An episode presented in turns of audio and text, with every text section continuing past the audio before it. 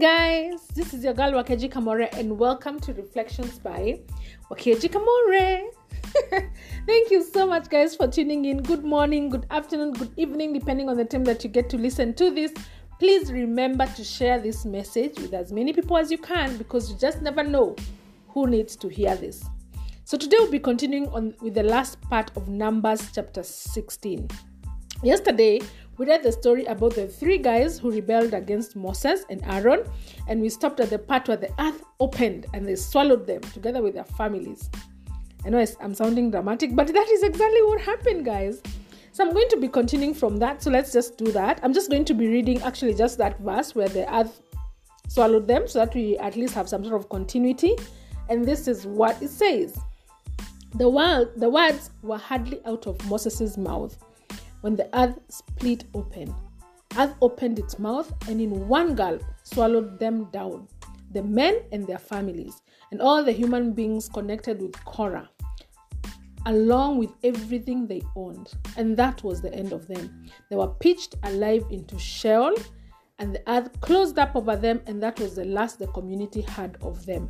So that's guys, that's how Korah, Dathan, and Abiram um, met their maker. rather, that's how they died, and that was the end of them. So, verse 34.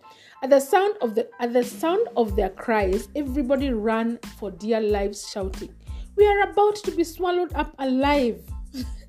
then God sent a lightning, and the fire cremated 250 men who were offering the incense.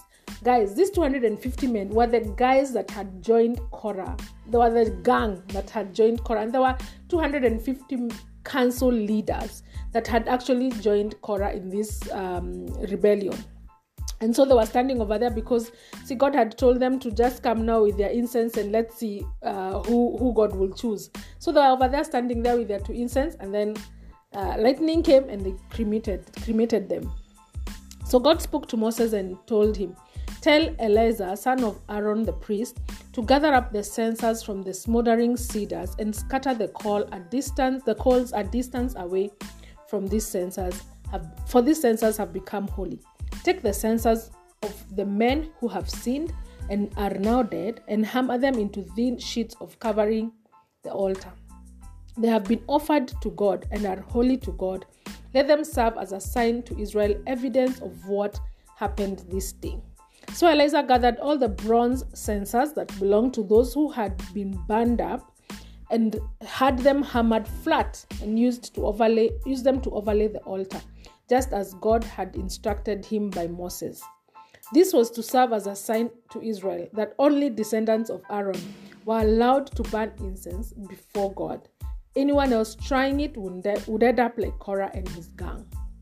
So God, what God is saying now, because the 250 men have been cremated and over there now they're just looking black, and their two censers are there because they're bronze. So I'm imagining it's black, and then 250 bronze censers just like remaining on the ground. So God was like, collect all those censers, hammer them flat, and use them to to overlay the altar as a sign to just remind people that only Aaron was allowed to burn incense. Verse 41 Grumbling broke out the next day in the community of Israel. Grumbling against Moses and Aaron. Like these guys are still going to grumble.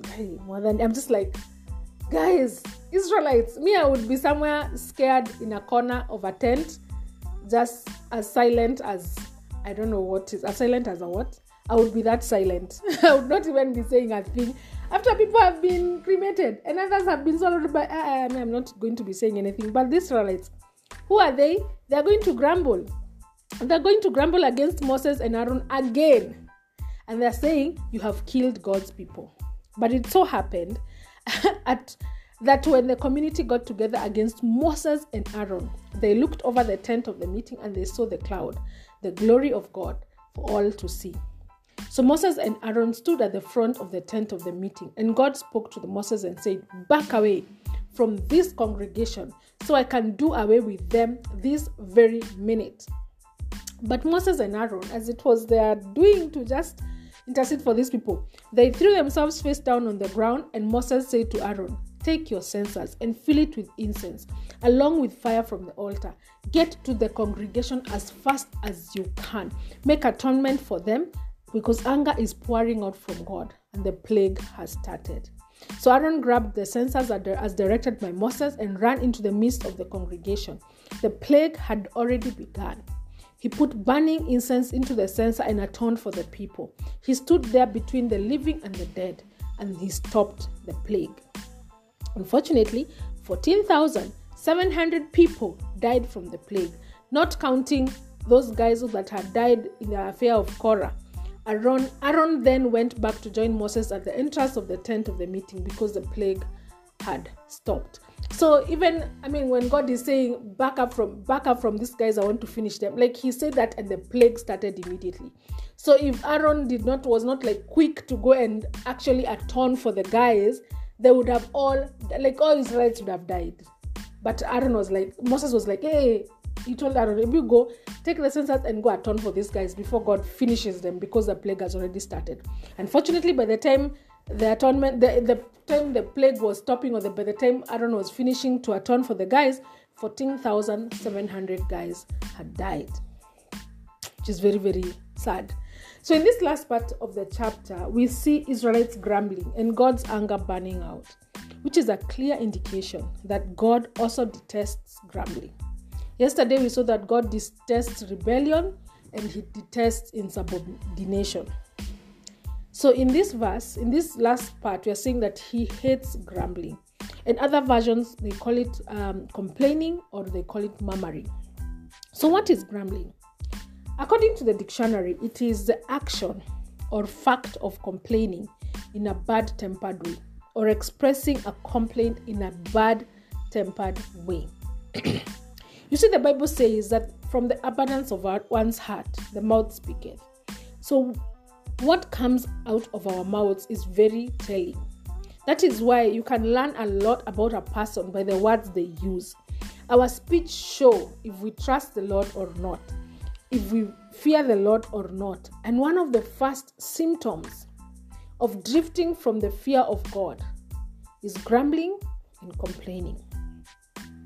And unfortunately, that was the greatest sin that the Israelites committed. It was they were the most it was the most consistent sin that they had while in the wilderness. And in fact, it was their complaining that made this 11-day trip last 40 days. It would have taken the Israelites exactly 11 days from the foot of Mount Sinai to the promised land. But because of complaining and grumbling, it took them 40 years.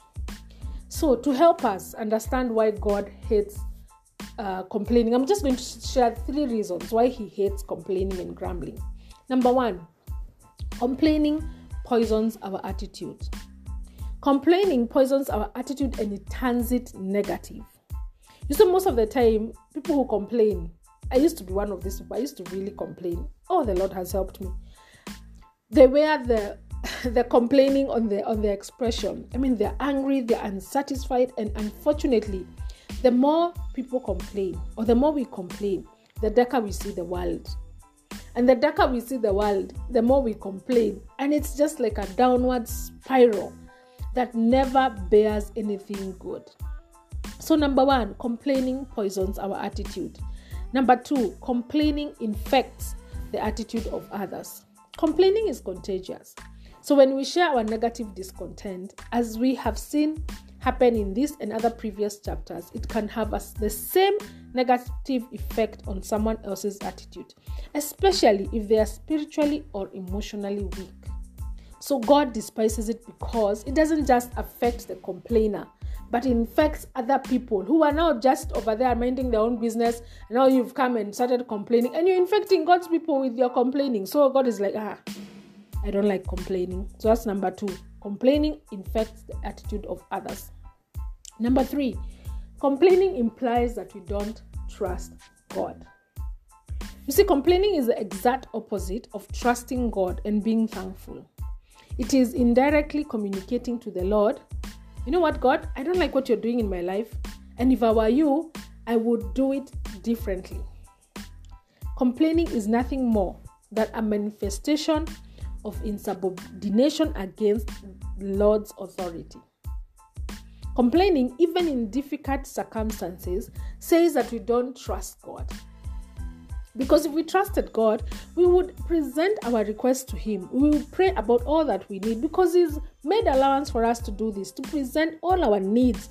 He says, Pray about everything that you need and thank me for everything that you have, and then the peace of God shall come and take that over your emotions and your thoughts. So He's given us a space for us to go and say, Lord, we need this is what is happening to me, and this is what I need.